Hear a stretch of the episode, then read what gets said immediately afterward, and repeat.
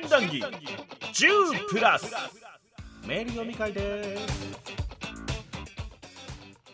はいということで戸川浩介でございます。試験談義10プラスここまで10何回かバタバタとやらせていただきました。一番最初は格闘ゲームに対する思いを僕がベラベラと喋らせていただく回と。そしてその後は、えー、お笑い芸人ガバドンさんによる日暮らしの泣く頃にのお話ということでまあズバッとやってまいりましたけれどもね。ちょっと番組スタートがバタバタしたんでメールを募集しつつもどこでメールを読むんだっていうなんかぼんやりしちゃったんでまあ、こういう回を作って、えー、メールを読まさせていただこうかなと思って喋らせていただいております。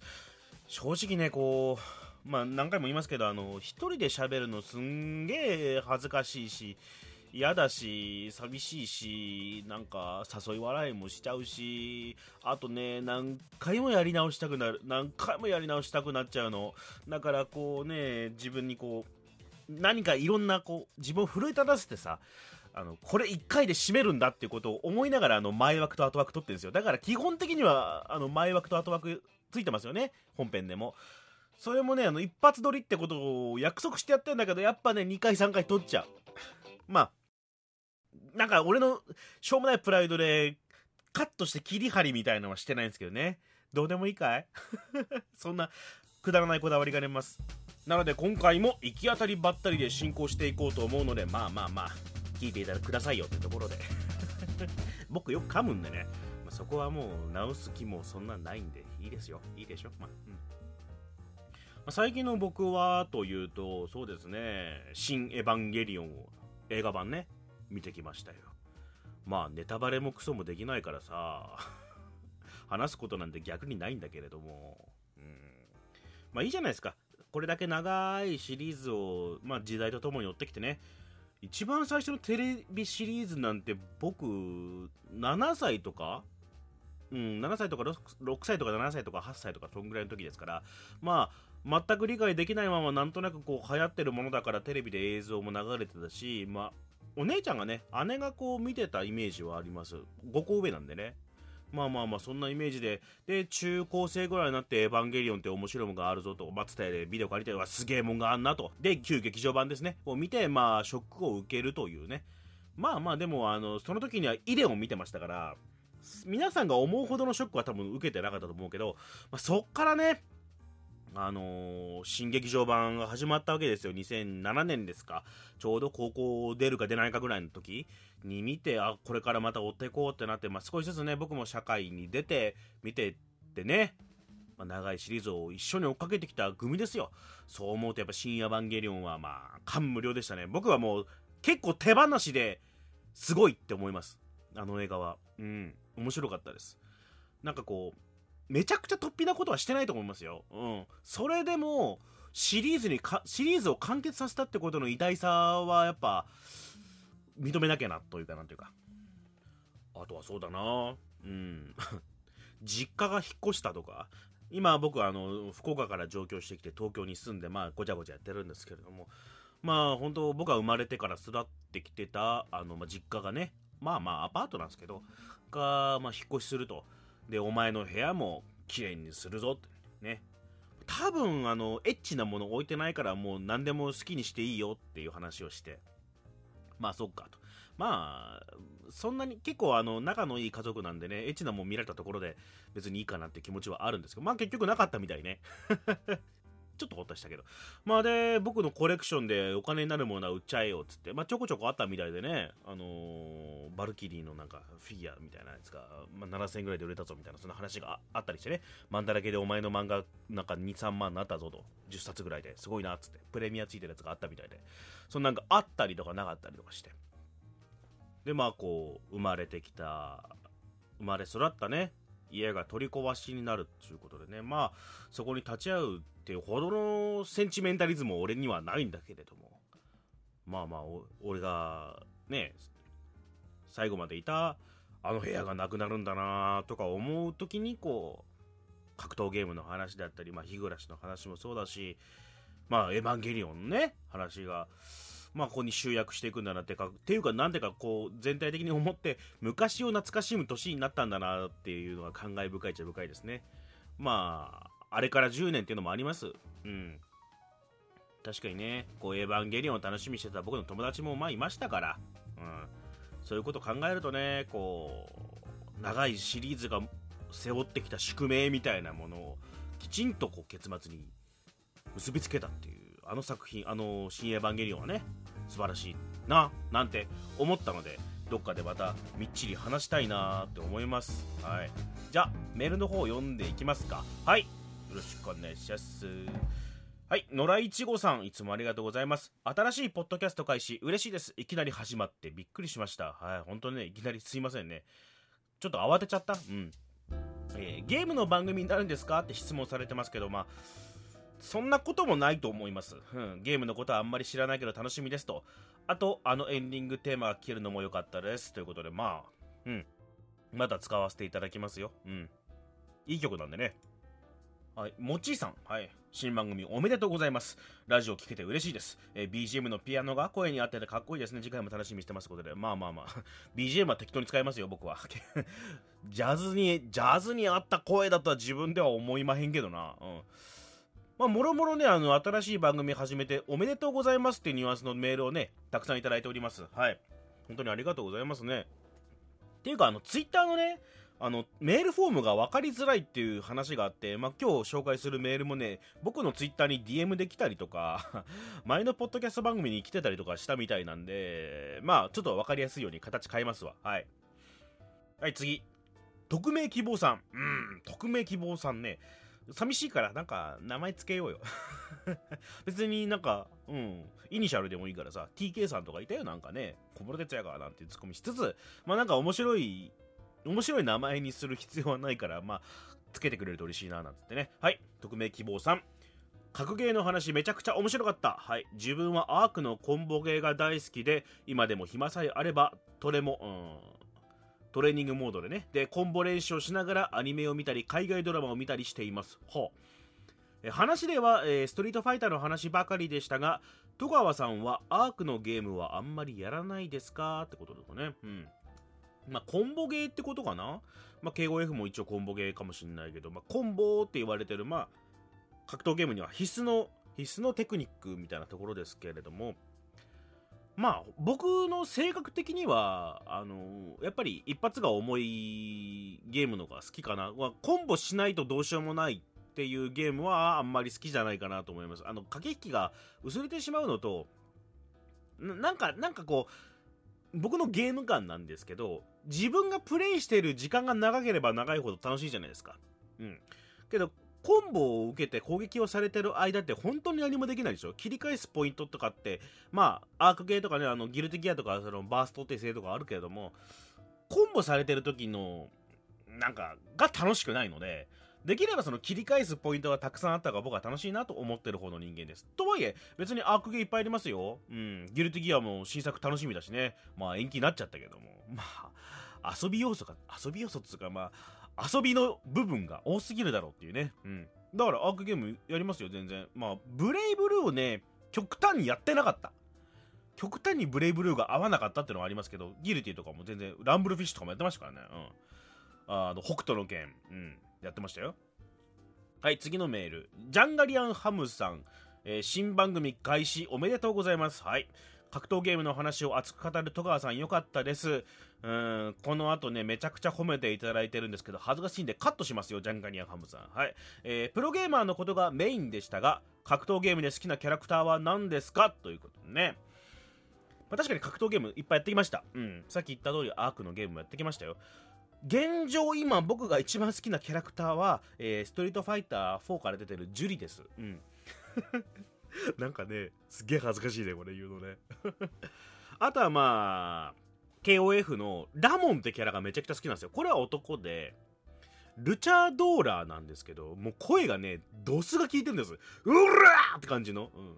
タイガーラーオーラソーバットソーバットって言って、えー胸ぐら掴んでね、ダウンし、ダウンしてる相手を胸ぐら掴んで引き起こすっていうことができる珍しいキャラなんですよね。だから、タイヤローバンオーラどこ見てんだこらソーバットソーバット起きるこらソーバットピンタイガーネックショッセイっていうね、あの、まあ、気合の入った声がすんげえ好きなんです。まあ、ちょっとね、KOF14 からちょっと声変わっちゃって、ちょっと僕的には、うん、ん、これ、このラモンは違うって思っちゃうね。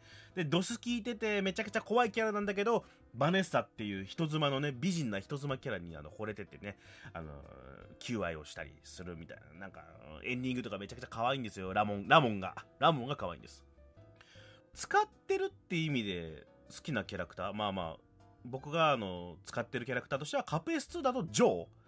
と響きがものすごいあの僕の性格にすごい合ってましたね。あさっき言ったのはねあのキャラは好きなんだけど僕の性格上多分噛み合ってないキャラなんですよね。僕格闘ゲームとかってキャラ愛から初めに入っちゃうんですよね。このキャラをこう使いたいとかこのキャラが好きだから使いたいって。だからラモンもねジュリもね結構難しいキャラなんですよ。扱いは。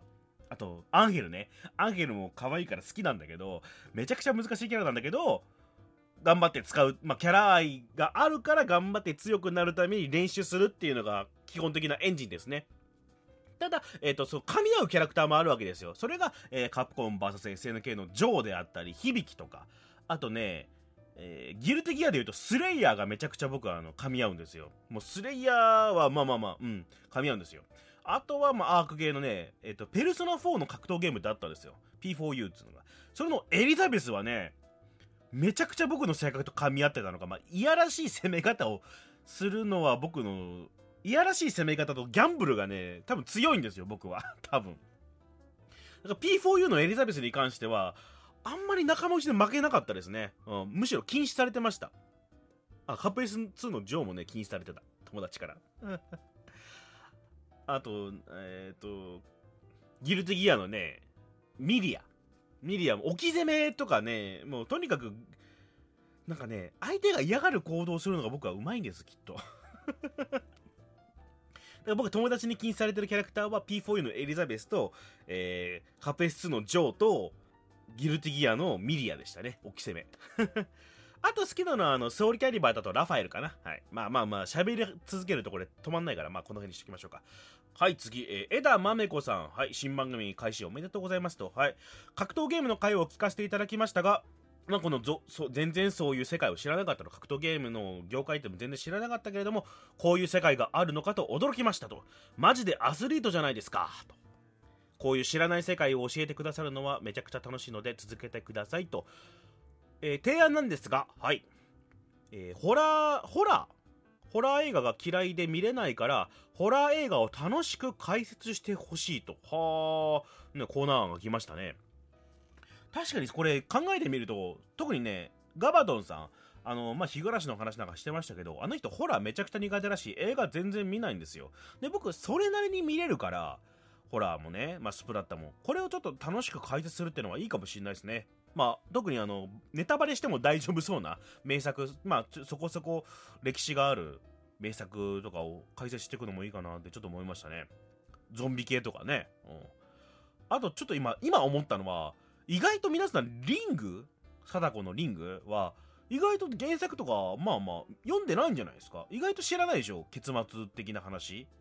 あれ面白いですよ、リングって。あの、構造だけ聞いても、面白いと思います。もうほんと、ウィキペディア読むだけで結構熱中できると思いますよ。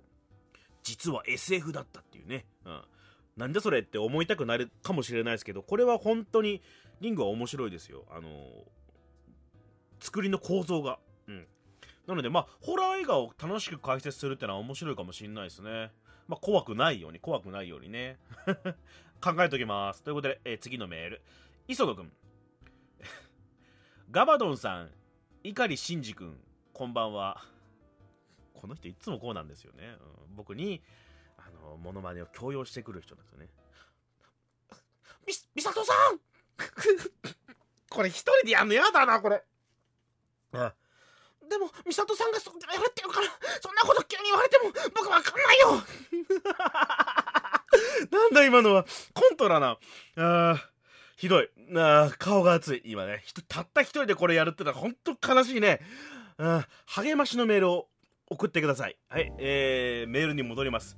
えー、日暮らしのなっころに特集、えー、懐かしい甘苦が酸っぱい気持ちになりながら聞きました。甘苦酸っぱい？甘苦酸っぱい気持ちになりながら聞きました。はい。ありがとうございます。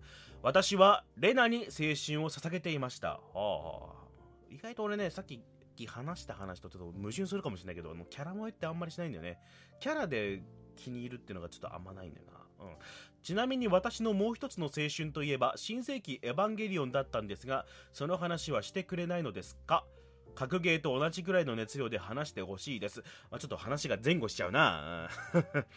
まあ、エヴァンゲリオンの話したいんですけど、これちょっとスタンスに困るのがあって、エヴァンゲリオンを知らない人に語るっていうのがいいのか、それとも同じぐらいの人と喋るのか、もしくは僕よりも全然エヴァンゲリオンが大好きな人と喋るかって結構これは難しいんじゃないかなと思うんですよ。でも今、エヴァンゲリオンも長いから、知らない人に向けて喋るっていうのが面白いのかななんて思ってるところで。けど、けど、新エヴァンゲリオン、その、今やってる劇場版の新エヴァンゲリオンを話すのはまだまだ先の方がいいんじゃないかなと思うんですよね。ポッドキャストだとこう、不意にこう、聞いちゃうパターンがあるんで、それでね、それでネタバレするのもちょっとかな、なんか、申し訳ないなってところあるんで。まあ、エヴァンゲリオンだったら話せますよ。それなりにね。うん。はい、じゃあ次のメール。えー、頑張ろう太郎さん。はい、お久しぶりです。また聞かせてもらっています。もし今後もゲームの話をするのなら、えー、クソゲーの話なんか面白いのではないでしょうか。それでは新ポッドキャスト頑張ってください。はい、またコーナー案をいただきました。クソゲーね。クソゲーか。これも確かに、あの、クソゲーオブザイヤーとかを楽しんで見てた時期も僕もありましたよ。うん。だから散々こすられてる話題ではあるけれども、知らない人は知らないじゃないですか。まあ、デスクリムゾンとかね、ベタなところから言って。こないだね、あのゲームセンター CX であのグルメクラブバラ野郎なんだっけまあまあまあめちゃくちゃ変なバカゲーとかも知らない人は知らないじゃないですかそれを解説するのも面白いかもしれないしよくね飲みの飲みの場で話して受けるのはあのジャンラインの話ですね麻雀のゲームだったんですけど麻雀のゲームがクソゲーになるかってとこあるじゃないですかでもバグでまあなんだろう無限に缶ができるみたいな話があるんですよ缶っていうね無限に感ができるのがあって、それを悪空間って呼んだりとか、まあ、まあだからあの、クソゲーを楽しんでいた人たちもいたわけですよ。そういう人たちがたくさんの伝説を残してくださってるんで、それを解説するだけでも結構面白いんじゃないかなとは思うんですけどね。あとはもう思い出ですよね。あの、み、周りの人はみんなクソゲーとは言わないけれども、その僕の出会い方が悪かったみたいな 感じのゲームもたくさんあると思うし、あるいは世の中でクソゲーって言われてるものでも出会い方によっては自分の中では最高のゲームだったりするパターンもあるじゃないですか。そういう話もね、ちょっと、できればな、できる、できそうですね。なんかね、うん、ありがとうございます。頑張ろう太郎さんね。はい。ということで、いただいてるメールは、今のところ以上であると。はい。じゃあですね、これからの、この以降の、これ以降の話をさせていただこうと思うんですけども、次回からは、えー、機動警察パトレイバーという作品の話をしていこうと思います。実はこのパトレイバーのお話っていうのがそもそもこの番組を始めようと思ったきっかけなんですよ好きな者同士が2人2人一度に返してね話していけばめちゃくちゃ濃い話になるんじゃないかっていう思惑があって始めたんで実は次回から放送されるやつ次回から配信されるやつは去年の8月に撮ってるやつなんですよ まだセミが鳴いてる頃に撮ったやつを、やっと出せるんです。もう本当ね、僕の一身上の都合だったりとか、もう本当いろいろあったんで、どんどんどんどん遅れに遅れて、さらにあの、格ゲー会と日暮らし会を挟んで、やっとパトレイバーの会が配信できると。うん。あのー、近しい人たちにはね、やるやる作業をどんどんずっとやってきたんで、やっと出せるんで、次回からはパトレーバーの話になります。しかもめちゃくちゃ濃いですからね。めちゃくちゃ濃いです。もう必要にもう執念の塊みたいなものをちょっとずつ出していく感じになるんで、あの、できれば今のうちにパトレーバーの、まあ、漫画版ぐらいは、見たことない人は今から見始めてください。よろしくお願いしたいところですね。で、えっ、ー、と、パトレイバーの回がね、多分ね、相当ある。あの、に、20話ぐらいあるんじゃねえか。そこは、まあ、お楽しみに。はい。わかんない。どうなるかわからない。で、その後は、えっ、ー、と、次が、まあ、伝説的なバンド、グループ、サザンオールスターズの話をさせていただこうと思っております。これはですね、ちょっと、完璧にまだクリアじゃないんですけど、えー、ちゃんとジャスラックさんに許可をいただきまして、楽曲もちょっと流させていただこうかなと思っております。まあ、僕自身はあの、サザンオールスターズ全然知らないんですけれども、まあ、サザンに詳しいお二人を呼んで、僕にサザンを布教するっていうスタンスの番組にさせていただこうと思っております。で、えっ、ー、と、メールを募集したいんですけれども、今回話の企画段階になってるのは、アルバムごとに喋っていこうかなと。なので、えっ、ー、と、デビューから、えー、鎌倉の、鎌倉っていうアルバムまでで、皆さんが好きな曲をアルバム基準で話していってほしいな、そのメールをいただければな、と思っている次第でございます。えサザンオールスターズを知ってる人も知らない人も聞いていただけるような感じになっていくんじゃないかなと、今思ってるところでございますので、もしサザンが大好きな人、思い入れがある人は、どんどんメールを送ってくれればなと思っております。えー、10プラスのですね、公式ツイッターの方に分かりやすいように、分かりやすいようにあのー、メールフォームの、えー、リンク貼っとこうと思うんで、そちらの方に、えー、送っていただければなと思っておりますので、何卒ご協力の方よろしくお願いします。ということで、まあこんな感じですか。まあ、えー、少なくとも、え毎日更新はね、弾がある限りは続けようと思いますけども、まあ適当にやめますよ。3日に1回とかなると思いますよ、そのうち。うん。そうなっても別に、あの、あ、ふぬけたなとか言わないでくださいね。あの、不定期更新なんで、あくまで。あくまで不定期更新です。僕の気分次第です。まあ、それは皆さんのメール次第。メールをくだされば僕も頑張ろうって気になるんでよろしくお願いします。あとは話したいことがあれば好きなだけ話すんで、うん、よろしくお願いします。ということで、えー、まああの格闘ゲーム界日暮らしあ格闘ゲーム界日暮らしのナックロ2回を聞いていただきましたけれどもそれが楽しいなと思っていただければこれからも期待していただければと思います。次回からは、えー、機動警察パトレーバーのお話を必要に語るの回でございますのでお付き合いのほどよろしくお願いします。戸川浩介でした。